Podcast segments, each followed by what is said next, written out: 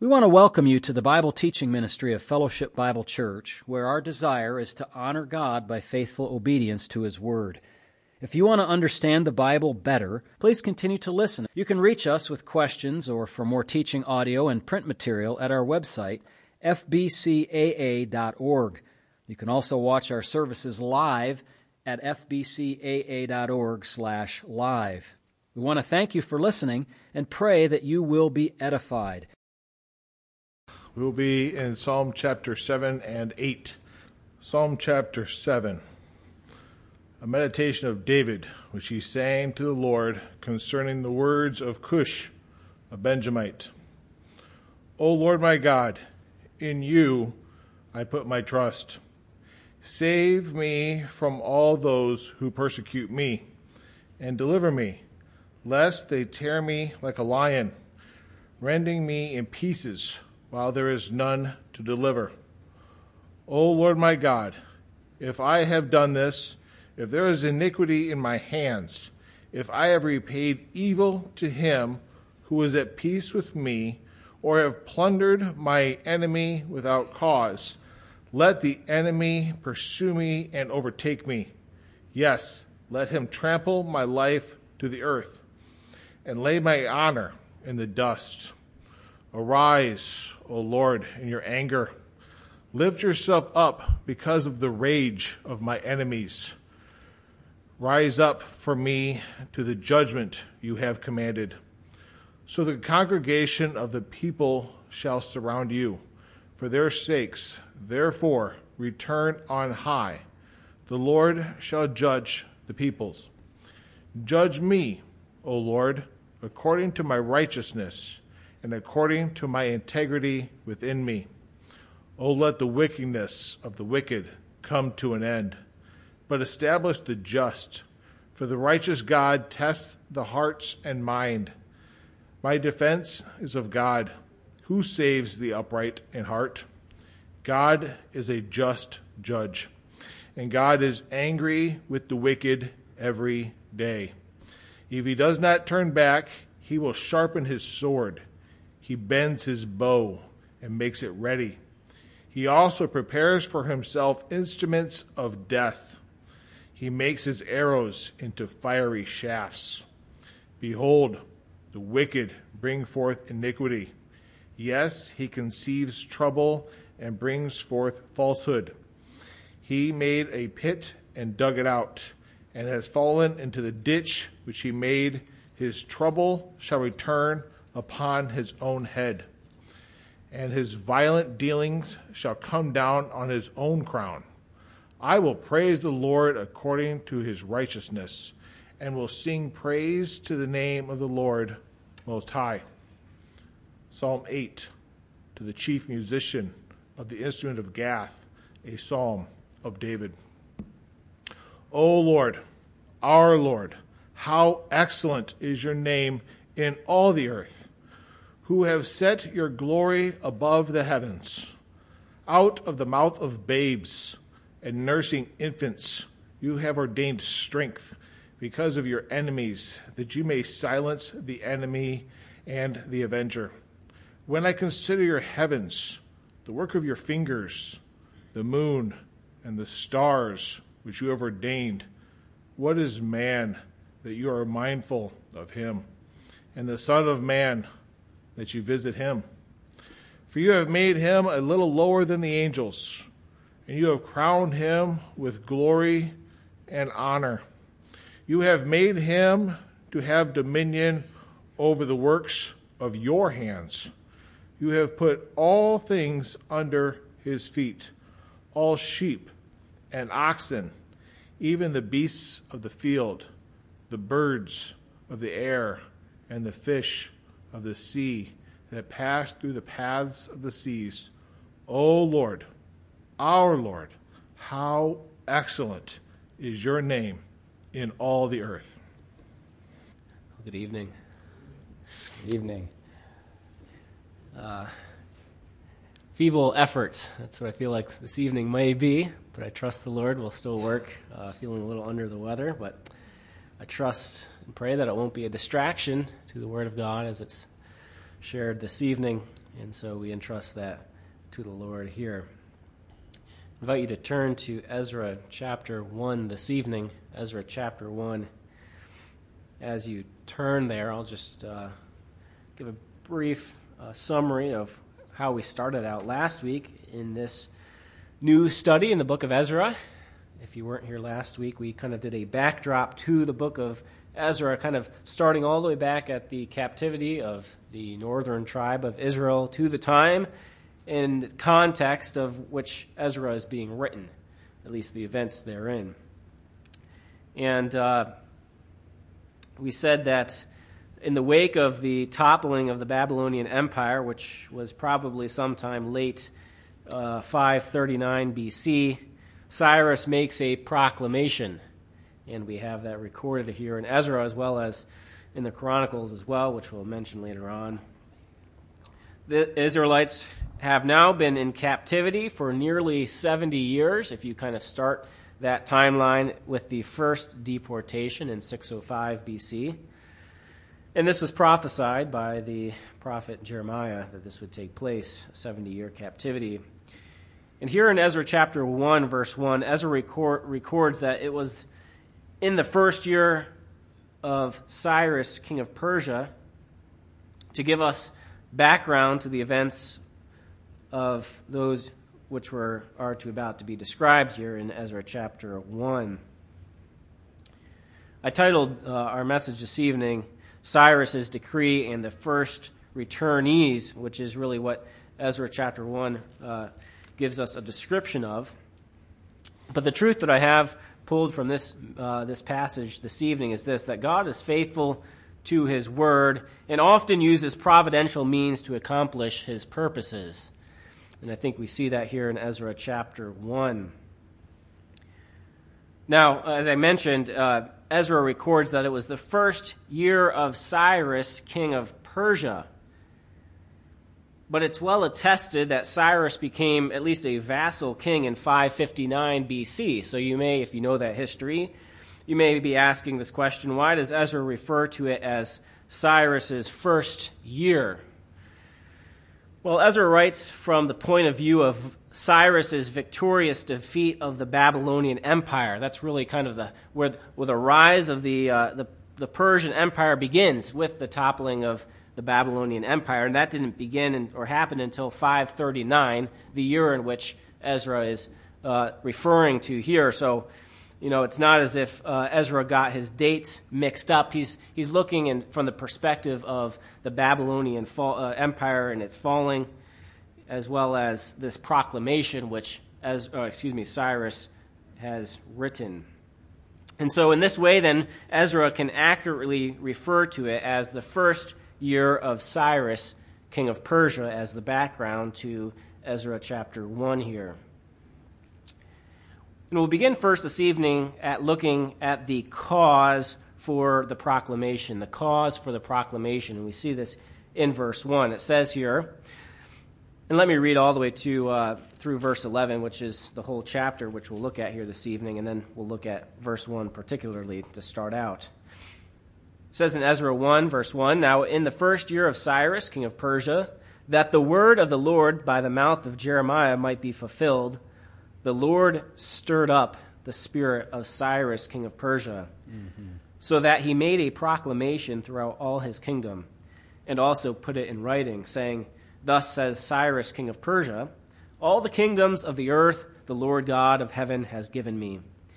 And he has commanded me to build him a house at Jerusalem, which is in Judah.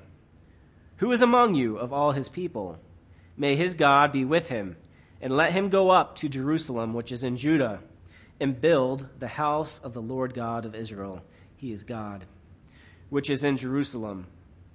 And whoever is left in any place where he dwells, let the men of his place help him with silver and gold, with goods and livestock, besides the free will offerings for the house of God, which is in Jerusalem.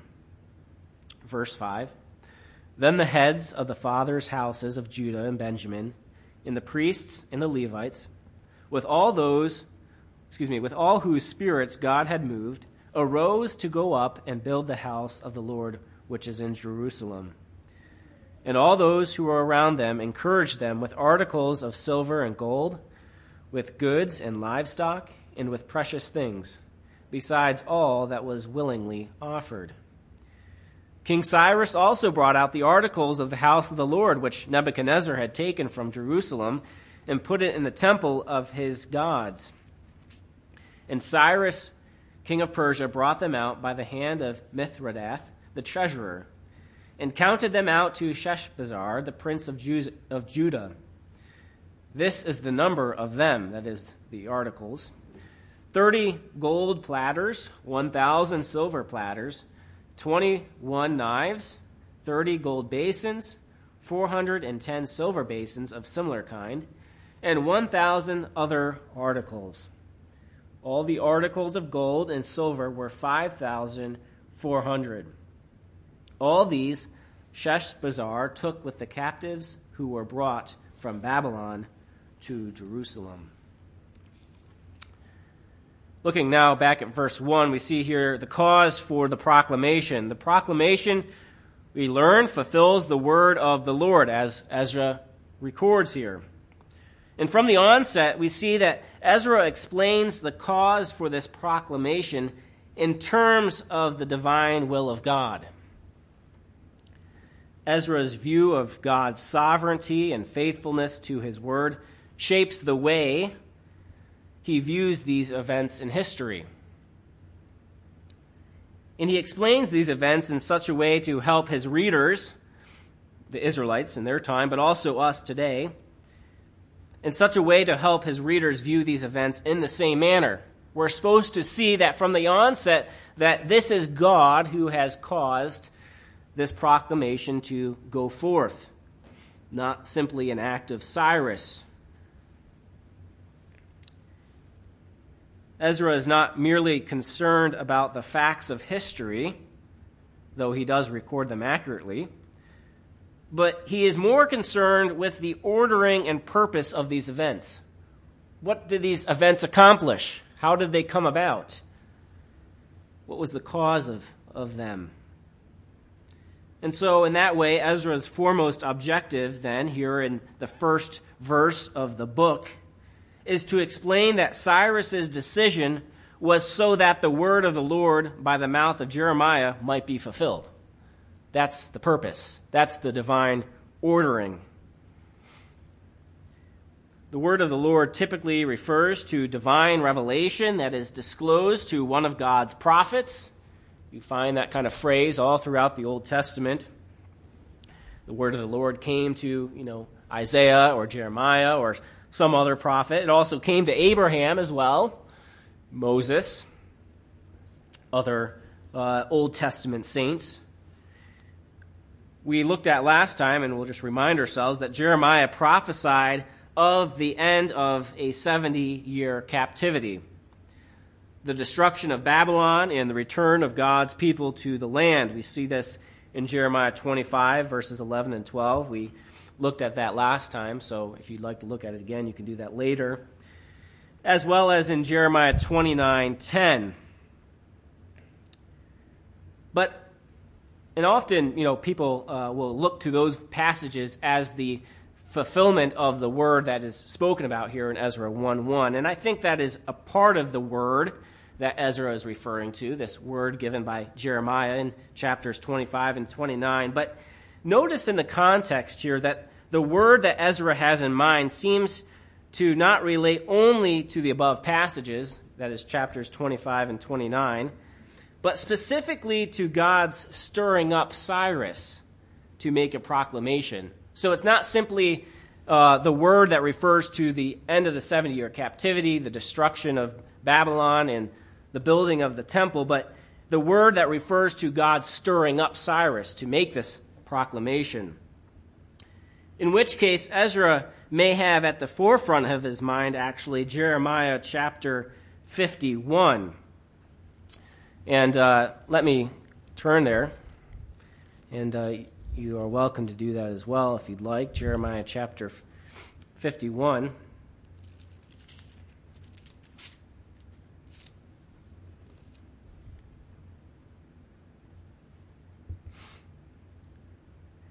In uh, chapter 51, in verse 1, it says, Thus says the Lord, Behold, I will raise up against Babylon, against those who dwell in Leb Kamai, a destroying wind. The uh, CSB version puts it this way I am about to rouse the spirit of a destroyer against Babylon. Do you see now the connection between the stirring up of Cyrus, that's uh, recorded in Ezra 1, and what Jeremiah writes concerning the destruction of Babylon here in Jeremiah 51 1. And he goes on to explain what this destroying wind uh, will do, what it will accomplish in defeating Babylon. And we could really read the rest of chapter 51. It's very interesting, but for sake of time, we'll leave that for some other time, or you can read it later this evening or sometime this week. And I think then this echoes the more explicit reference to Cyrus by the prophet Isaiah. You remember in Isaiah 44, 28, as well, in, as, well as in uh, chapter 45. Isaiah actually mentions by name the, the uh, Cyrus, king of Persia, as the one who God will use, his, his shepherd, to, to uh, defeat Babylon as well as to cause the people of Israel to be able to return to the land. So, just something interesting to think about, you know, in light of the fact that many point to uh, Jeremiah chapter uh, Jeremiah chapter 25 and 29 as the fulfillment. Certainly, that is part of it, but I think also uh, Ezra has chapter 51 in mind as well as it relates to the stirring up of this destroyer, which we know from Isaiah to be King Cyrus and that Ezra emphasizes that this proclamation fulfills the word of the Lord should cause us to consider the truth that God does keep his word as a point of application this evening. He is faithful and does not, we might say, renege on his promises. If God says it will happen, it will happen. And we, we see this with other uh, uh, prophetic passages which have come to pass. The virgin birth, the, the, uh, you know, the crucifixion of Christ, the suffering lamb. All these passages have been fulfilled. the fact that God has fulfilled then his word in the past, like here in Ezra 1, as well as in uh, Isaiah 53, uh, in Isaiah 7, and all that regarding the, uh, the virgin birth, the fact that God has fulfilled his word in the past then should give us joy and confidence that God will keep his word concerning things which have yet to come to pass. Is that not true? I think of uh, 1 Thessalonians uh, chapter 5, verse 23 to 24, as it relates to something that is a guarantee for us as believers. Not exactly like, you know, the prophetic uh, fulfillment of Ezra 1, but certainly something that God has promised to his people, that is the church. 1 Thessalonians 5, verse 23 writes, Now may the God of peace himself sanctify you completely, and may your whole spirit, soul, and body be preserved blameless at the coming of our Lord Jesus Christ. then verse 24, He who calls you is faithful, who also will do it do all those things which are mentioned in verse 23. And so the same God who fulfills the word of the, uh, spoken by Jeremiah also has promised and will be faithful to his promise to sanctify us completely, to glorify us in, uh, in some day in the future. And so we look to the promises which have been fulfilled as a means of confidence and assurance that God will also keep his word in the future. Now, going back to our text here in Ezra 1, we see that God now providentially works through Cyrus to fulfill this word. The point that Ezra wants his readers to understand is that this proclamation should not be accredited to Cyrus's, we might say, liberal foreign policies. What I mean by that, what we mentioned last time, that it was often the case that Cyrus was very generous, very kind, very lenient toward nations which he conquered, and that he would, uh, he would not disrupt the kind of the, the, the kind of civil lifestyle, the religion practiced in that nation, the gods that were worshipped, he would, he would allow them to continue on worshiping those gods. And so, you know, in that sense, uh, you know, he had somewhat we might call liberal foreign policies. But Ezra's point is that we should not accredit what's happened to that fact, though it was the case that Cyrus often acted like this uh, with other foreign nations. Instead, Ezra wants us to learn and to understand that it is, uh, should be accredited to God's providential work. A secular historian would not see God's hand in this event. And we might say other events in Scripture. Oh, simply it just happened. Coincidence, you know, mere luck. Maybe survival of the fittest, whatever you may call it, whatever they would call it. But that's not how we are to view it. And Ezra is helping us to see that, to learn that, to recognize that very fact. And the same goes for the Israelites in their time. The Israelites could have easily overlooked this in the moment. That this is simply Cyrus's kind of uh, generous behavior. But no, Ezra wants them to realize and to learn that God has not forgotten his promises to Israel, which were spoken by the mouth of the prophet Jeremiah.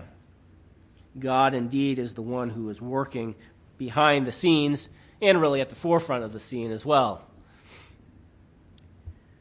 Ezra wants his audience to view this not as mere coincidence or good luck for the Israelites. Yes, as we said, history does reveal that Cyrus made proclamations concerning other people's gods, but we're to interpret this event, in view of God's sovereignty and his providence. Uh, it comes to mind Proverbs chapter 21, verse 1 where it tells of the fact that God, uh, the heart of a king, is like rivers in the hand of, of God. He turns it wherever he wishes. It's kind of a paraphrase of the verse, but you can look at it later. And that is the fact here that God was in control of these affairs. In fact, he was even working in the heart of Cyrus to cause it to turn where he purposed, where he willed. This should not be surprising, as God often used rulers and nations to fulfill his purposes. Sometimes in a negative way, in a sense, in that he would use other nations to, to judge uh, the nation of Israel to, uh, for their disobedience, but at other times, as is the case here, to, in a more encouraging way, to defeat a foreign nation and allow them to return, to punish them for perhaps their unjust, uh, unjust uh, and overly, you know, harsh uh, conquering of the nation of Israel. Now, when we talk about God's providential work, I have a note here. You know, what does that exactly mean? We might define providence, God's providence, in this way, in that it is God's activity throughout history and in, and in the present as well, in providing through secondary causation for the needs of human beings. So, what do I mean by that? That is to say, rather than performing a miracle like, you know, providing manna or parting the Red Sea, God uses natural, or we might say ordinary means to accomplish his purposes. That's not to say he's not involved at all. You know, he is the primary cause still, but he uses secondary means or ordinary means to accomplish his purposes. And this is one such case. Another example might be uh, like we were reading in the book of Ruth. You know, the way that the, the author of Ruth's, Ruth kind of puts it, he kind of lends his hand or tips his hand to the fact that Ruth ended up in Boaz's field not just, you know, mere luck, but by God's providence. He led it to be that way, he caused it to be that way. So that might be one example. Or perhaps you look back at uh, the uh, the selling of Joseph to Egypt. What looked like a terrible kind of event, God used in his providence to save his people and to cause them to not, you know, be extinguished. Well, the fact that God is working behind the scenes here in Ezra 1, as we are learning, This is evident in that Ezra explains that the cause of this proclamation should be attributed to this divine act, that the Lord stirred up the spirit of King Cyrus. The word uh, translated stirred up can mean to excite or put into motion or start to work. This act of God was prophesied of in Isaiah 13, 17, as well as in 41, 2, in verse 25 of chapter 41. But we need to be careful in, in how we interpret this or understand the meaning of this, that God, you know, put into motion or started this work. One should not equate this work perhaps with the ministry of the Holy Spirit, as if God put his spirit within, um, within King Cyrus. No, that's not what it says. He, it says he stirred up the spirit of Cyrus.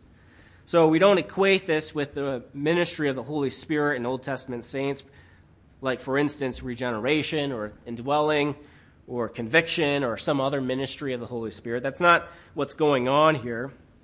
The text tells us that he stirred up the spirit of King Cyrus. The word spirit can have many different meanings depending on the context. And in this context, it simply means the heart or mind of Cyrus, the kind of inner being, the immaterial part of him, his the control center of the inner being, which we often call the mind, though you know, Scripture often calls the heart. But really, you know, it's from the mind uh, that uh, you know actions are created and thoughts are created. Though you know, we might say the seedbed is the heart. Out of the heart, man speaks, and so forth. And so the idea here is that the Lord caused uh, Cyrus in his inner being, in his mind, to want to do this, to have an ambition to make this proclamation. Cyrus, being moved with strong ambition to issue this proclamation, decides then to put it in writing and disseminate it to the entire kingdom. We see this uh, in uh, the end of verse 1. It says, uh, The Lord stirred up the spirit of Cyrus, king of Persia, so that he made a proclamation throughout all his kingdom, and also put it in writing. Now, the book of Ezra contains two decrees or edicts of Cyrus. There's this one, of course, in Ezra 1, 2 uh, through 4, as well as a second in Ezra chapter 6, in verses 3 to 4. And, of course, we'll look at that in uh, in the future, Lord permitting. This one was, uh, we know, is, was written in Hebrew and probably many other languages and published by heralds throughout Babylon. Perhaps something like uh, what we see in Daniel chapter 3, where uh, the golden statue is created, and then Nebuchadnezzar has a herald who goes out and proclaims this to the people, you know, calls them, summons them to come in a similar way, then, you know, this probably wasn't, you know, recorded on, you know, thousands of pieces of paper and, you know, disseminated to the entire kingdom. Rather, heralds would go out and proclaim this, and then there was an official copy probably kept, you know, at, uh, at the, uh, you know, in the kingdom, in the court. Well, as uh, we noted here, or as we note here in Second Chronicles chapter 36, 22 to 23, we also find the same proclamation recorded. And so, really, this is kind of picking up where Second Chronicles leaves off. This often leads people to believe that Ezra may have been the author of First and Second Chronicles because of how it kind of just perfectly transitions here in chapter 1 of Ezra. Well, now we come to the point in which we have to look at this proclamation. And we see here the content of the proclamation in verses 2 to 4. And we could separate the proclamation into three parts. At least that's how I've decided to do that. Uh, maybe others have looked at it differently. But first, we see the acknowledgement of God of the God of Israel in verse 2. Look with me there. Cyrus writes this, saying, Thus says Cyrus, king of Persia, All the kingdoms of the earth the Lord God of heaven has given me, and he has commanded me to build him a house at Jerusalem, which is in Judah. We could begin with maybe a positive evaluation of this statement here in verse 2. Cyrus acknowledges the existence of God, this God, calling him by the titles of the Lord of heaven and the God of Israel. He acknowledges that this is the God who dwells in Jerusalem, probably because he's aware that this was, you know, the nation's capital, at least previously, before it was destroyed, as well as where the temple once existed, the place of worship of this of Israel's God. However, you know, that's perhaps the most positive we can thing we can say about this statement. What I mean by this is that none of this should imply that Cyrus believed God to be the one true God. Cyrus worshiped a pantheon of gods and acknowledged many gods, and often attributed his success to other gods as well, not just the God of the Israelites. As an aside, uh, I might mention that this is why I am often cautious, and perhaps we all should be this way cautious to jump to the conclusion that simply because someone uh, acknowledges God as you know accredits him for something that he's done in their life. We see this often, you know, of politicians or sports figures and celebrities who will do this. You know, I want to thank God for you know something He's given me, some success, and I'm often cautious to jump to the conclusion that simply because they acknowledge God that they are a Christian. That's often not the case. Maybe they do believe, but I cannot, and I encourage you to do the same, cannot encourage you to assume that simply on the basis of them using his name that they are a follower of the one true God. And I think that's the case here with Cyrus. Yes, he acknowledges God, but we know from other places that he worshiped other gods. He did not see him as the one true living God, but one God among many. And that's often the case with the secular world, who may acknowledge God but does not see him as Lord and Savior, the only true living God. In the case of Cyrus, it is more likely that he wanted the blessing of Israel's God on his kingdom. So there was a self motivation here in acknowledging God and, and, putting out this proclamation. And in this way, this proclamation emphasizes what some call a transactional theology, especially of foreign nations. What do I mean by that? That is, do something good for a god, for example, build him a house, uh, you know, a temple, a place of worship, and he will bless me. And that was often the case with, with the foreign gods. You know, we have to appease the God if we've done something bad, or we give some kind of gift to the God in order that something good will come of that. And so we call this transactional theology, and that's not what we believe how God operates. He does bless, He does punish, but it's not, you know, simply based on things we do for Him. If that were the case, then, you know, we would not have our Savior, because there's nothing good enough we can do to uh, cause Him to die for us. No, God died for us, Christ died for us because He loved us, not because of some merit on our part. And so it's probably, though, this mindset that Cyrus has that if I do something good for this God, in turn I will be blessed. My kingdom will grow and I'll have more victories. This may be Cyrus's purpose in stating that God had appointed him to build a house in Jerusalem for Israel's God then. But despite Cyrus's intent or purpose in his heart, Ezra wants us to see God's divine purpose in it all. God did indeed appoint Cyrus to do this, though ultimately it was God's people who did the laboring to rebuild the temple, as we'll see later on in Ezra. The second part of this proclamation that we see is the permission to return and build the temple. We see this in verse 3. Ezra writes, or excuse me, the proclamation says here, Who is among you of all his people? May his God be with him, and let him go up to Jerusalem, which is in Judah and build the house of the Lord God of Israel. He is God, which is in Jerusalem. The phrase, who is among you of all his people, clearly identifies that this proclamation was primarily directed to the people of Israel. That's, you know, that was the, the, the audience that Cyrus intended. Secondly, the phrase, may his God be with him, though may, you know, might sound very pious and religious in a tip of a hat to, you know, the God of Israel, it was often used as a common cultic expression. You know, may your God be with you. You know, may he bless you.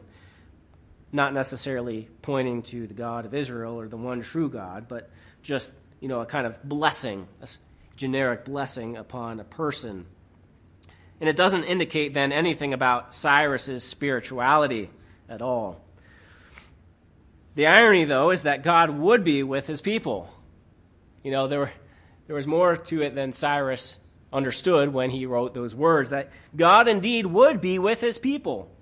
And we'll see that uh, fleshed out through the book of Ezra as, as, uh, as the people come up or are faced with opposition, God is with them, helping them along the way.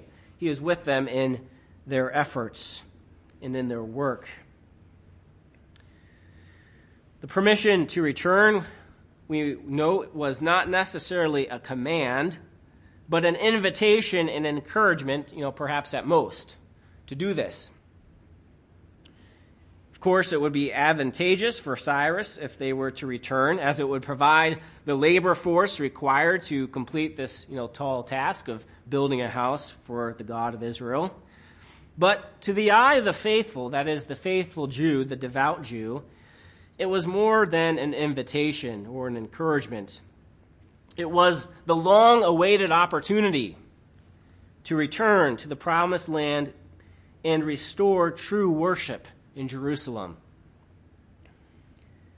It was a way for the covenant community to demonstrate covenant faithfulness to God. So, why would you not want to return? Why would you not want to follow or you know heed this invitation and, and to go back to return. The importance of being in the land perhaps may be lost on some of us that is new testament believers. You know why so important to return? As we know from the new testament and even specifically john 4 24 that we can worship god anywhere in spirit and in truth. So why is it so important that they return? Well, if we understand anything about the Mosaic covenant, the commands and the blessings therein, we know that being in the land was directly related to being able to fulfill those commands and receive those blessings. The, that said in another way, those commands and blessings were directly related to the land and worship in the temple if you wanted to experience those blessings, you had to be in the land to an extent. You had to be worshiping in the temple. And so it was critical to the Jewish community and to the worship of Yahweh to be in the land if they wanted to experience those blessings and obey the commands therein. Thirdly, or the third part of this proclamation that we can note, is the command to make provision for the returnees. And we see this in verse 4. Cyrus writes, And whoever is left in any place where he dwells, let the men of his place help him with silver and gold, with goods and livestock, besides the free will offerings for the house of God which is in Jerusalem. Now, there is some debate as to whether the phrase whoever is left in verse 4 refers to Jews who didn't return but decided to stay in Babylon, or if it's referring to their Babylonian neighbors, you know, those who they were leaving behind, who were of, you know, uh, maybe Babylonian or maybe from other some other nation that was taken captive. But I believe that it refers to both. It's not an either or, I don't think, that Cyrus is referring to. It, it could refer to Jews who decided to stay behind, as well as their Babylonian neighbors. But that may cause you to ask the question why would any devout Jew not return in light of what we just talked about in relationship to the importance of being in the land in order to fulfill those covenant commands and receive those blessings. But consider some of the complications that may have hindered some devout Jews from returning, you know, instead of, you know, casting too much, you know, uh, harsh words on them for not returning. Consider the fact that it was probably a four month journey from Babylon to Jerusalem, and the terrain would have been rough. It was nearly 900 miles from Babylon to Jerusalem. Therefore, consider the fact that there were elderly who live now, you know, of the Jewish community, perhaps sick or disabled, who may simply not have been able to make the journey, though they may have wished to do so. Or consider the fact that perhaps some of them came at a later time with Ezra or Nehemiah in the second and third returns. And so perhaps as much as they wanted to go, something hindered them, yet they were still devout in the fact that they returned later on when, uh, when you know, time permitting, or opportunity permitting, we would say. Those who remained, Cyrus encourages and invites to assist them in the cost of rebuilding the temple, as well as assisting them perhaps just in simply the cost of travel, expenses along the way, food, other perhaps gifts that they had to give to others as they made their journey back. And so Cyrus encourages them to assist them by giving gifts of silver, gold, other goods, perhaps you know food, uh, you know other things, you know, perhaps that would help them travel back, as well as livestock, as well as a free will offering for the rebuilding of the temple. We'll see uh, later on in chapter 6, 4, and 5 that the cost of rebuilding the temple, get this, was in part funded by the royal Babylonian treasury. Isn't that amazing? God would work in that way to fund such uh, an important project you know, would God allow for our nation to fund some, you know, fund some godly kind of endeavor? Not that we look, you know, not that the church is looking for the funds of our government. We trust in God's provision, but would they, you know, use those funds for something good versus some of the evils that they use it for today? The provision of gold and silver and other goods echoes the help from the Egyptians some 900 years prior. Do you remember that? As Moses leads the people out of Egypt, the people of Egypt just, you know, kind of lather upon them, you know, take it, go. You know, here's silver and gold, and here's livestock and goods. And so, in this way, it echoes the events of 900 years ago as recorded in Exodus chapter 12. God once again providing for his people. Well, the attention shifts then to the response of God's people to Cyrus's proclamation, beginning in verse 5 and through uh, verse 11. We see the response to the proclamation. It says in verse 5 Then the heads of the fathers' houses of Judah and Benjamin, and the priests and the Levites, with all whose spirits God had moved, arose to go up and build the house of the Lord, which is in Jerusalem the heads of the father's houses refers to the extended family standing between the larger tribe and the smaller family grouping. You know, think about so there's, you know, the 12 tribes of Israel, but within those tribes there was also clans and, you know, families. And so uh, it probably then refers then to a group that consisted of the patriarchal heads of each of these houses or clans that came together that represented the whole, you know, the larger tribe, whether it be the tribe of Judah or the tribe of Benjamin. Among them were also two other classes of Israelites, both priests and Levites, and we'll uh, distinguish those two later on exactly how they are distinguished and what that means.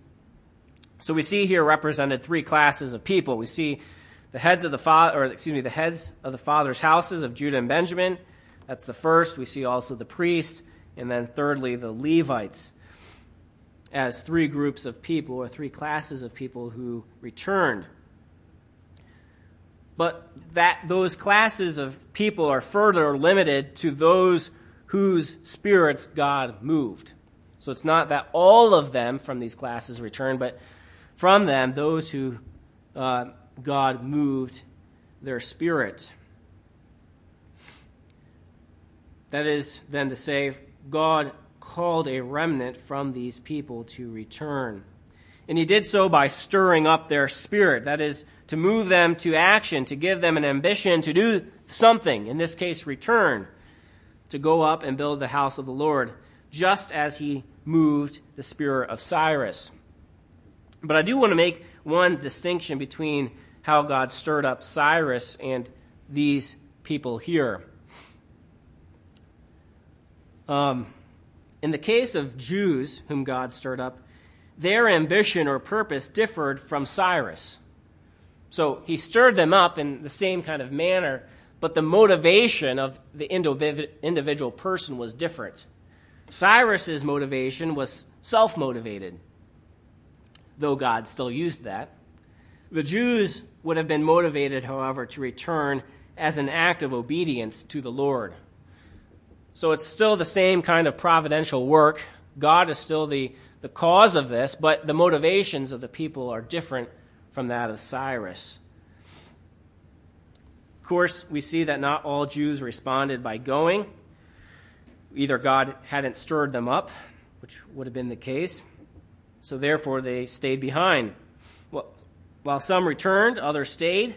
And those who stayed gave gifts and offerings to assist in the travel and the project.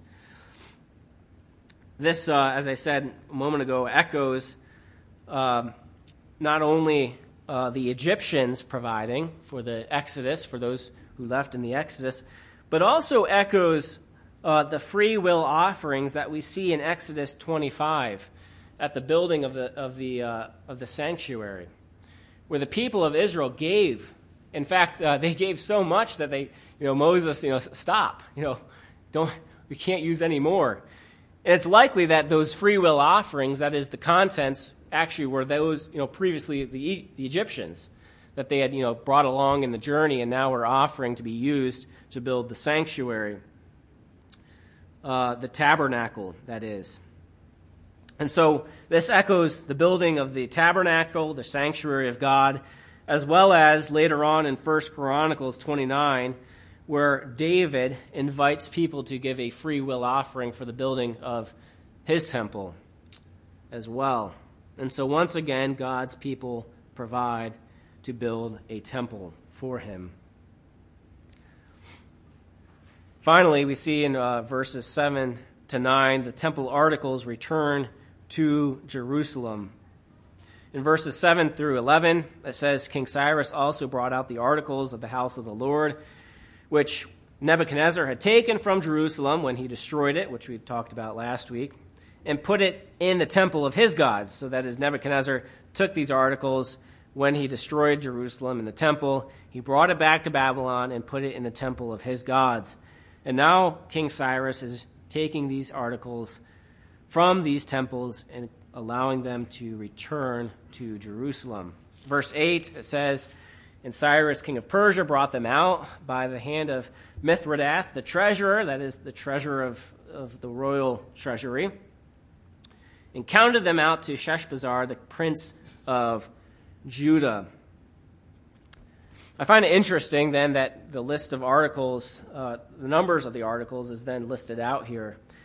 You know, what, what is Ezra's point in listing this out? I think it's in part this that God uh, providentially allowed for these things to be preserved. And such detail demonstrates that. That these, you know, weren't simply melted down and turned into, you know, built into other gods, you know, the gods of Nebuchadnezzar, but God providentially, uh, you know, cared for them, preserved them. And this great detail demonstrates that, you know, each item was accounted for, and all of these items returned to Jerusalem. The prophes- uh, and this is prophesied in Jeremiah 27 22 that these articles would, in fact, return. And so, in a sense, then, this is the fulfillment of this prophecy. We see uh, Ezra records the, to- the sum total here it is 5,400, verse 11 tells us, articles that returned or would return with Sheshbazzar and the captives who were brought from Babylon to Jerusalem. That is the remnant, those whom God worked in, moved their spirit. Now, there's some question about you know this figure Sheshbazzar. Who is he? He's called the Prince of Judah. Uh, some have taken him to be this, the same person uh, uh, we see later uh, uh, mentioned. Um, but uh, the, name, the man Zerubbabel, which we see in chapter 2, verse 2. But I don't think these are the same person. it seems that Sheshbazzar would have been a political appointee of Cyrus to oversee Judah, to oversee this return. But the people of Israel would have seen their true leader as this man named Zerubbabel, as he was of uh, Davidic ascent, descent, and uh, he was recognized as the true leader uh, of the Israelites, and we'll talk about that later on in chapter 2. And so this man, Sheshbazzar, was the prince of Judah and the fact that he was appointed by Cyrus as the political appointee, but really it was Zerubbabel who the Israelites looked to, uh, as we'll see throughout uh, the first part of Ezra. Next week, Lord willing, we'll move on to chapter 2, uh, where we'll see a list of those who returned and something interesting related to the Levites who were to serve in the house of God. But this evening, as we close, I just want to remind us of the fact that we spoke of at the very beginning that is the truth, which is this that God is faithful to his word. And Ezra makes clear that this is true. He emphasizes this point by kind of fronting the fact that it was God who was working in the heart of Cyrus to fulfill his promises. And he often does this through ordinary means, secondary means. And so, you know, often we look for miracles. You know, we wish God would perform a miracle. And I think that's often at the neglect of praising God and giving thanksgiving for the way in which He works through ordinary means. You know, through the physician's hands who causes, you know, someone's cancer to be removed, or you know, um, you know, provides for you in some in some way yes, you know, in a sense, maybe, you know, the provision is a doctor or a job or something of that sense. But ultimately, we say, God, thank you, because you are the one that has provided. You are the one who is faithful to your word.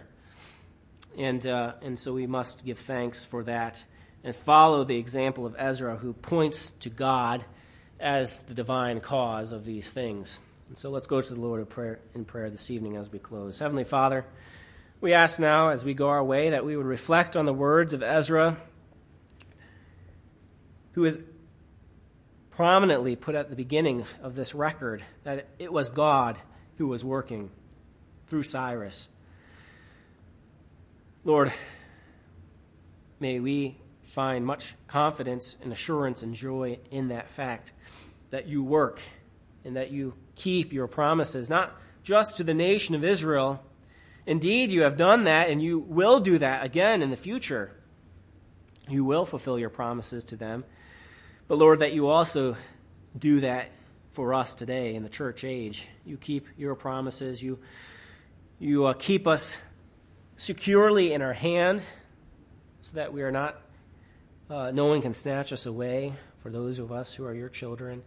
You promise to sanctify us, and you will complete that when you glorify us, Lord, amidst many other promises that we might be thinking on in this moment, in which, Lord, we can rest assured in that you are faithful to your word. We thank you for this. May you bless us now as we go our way.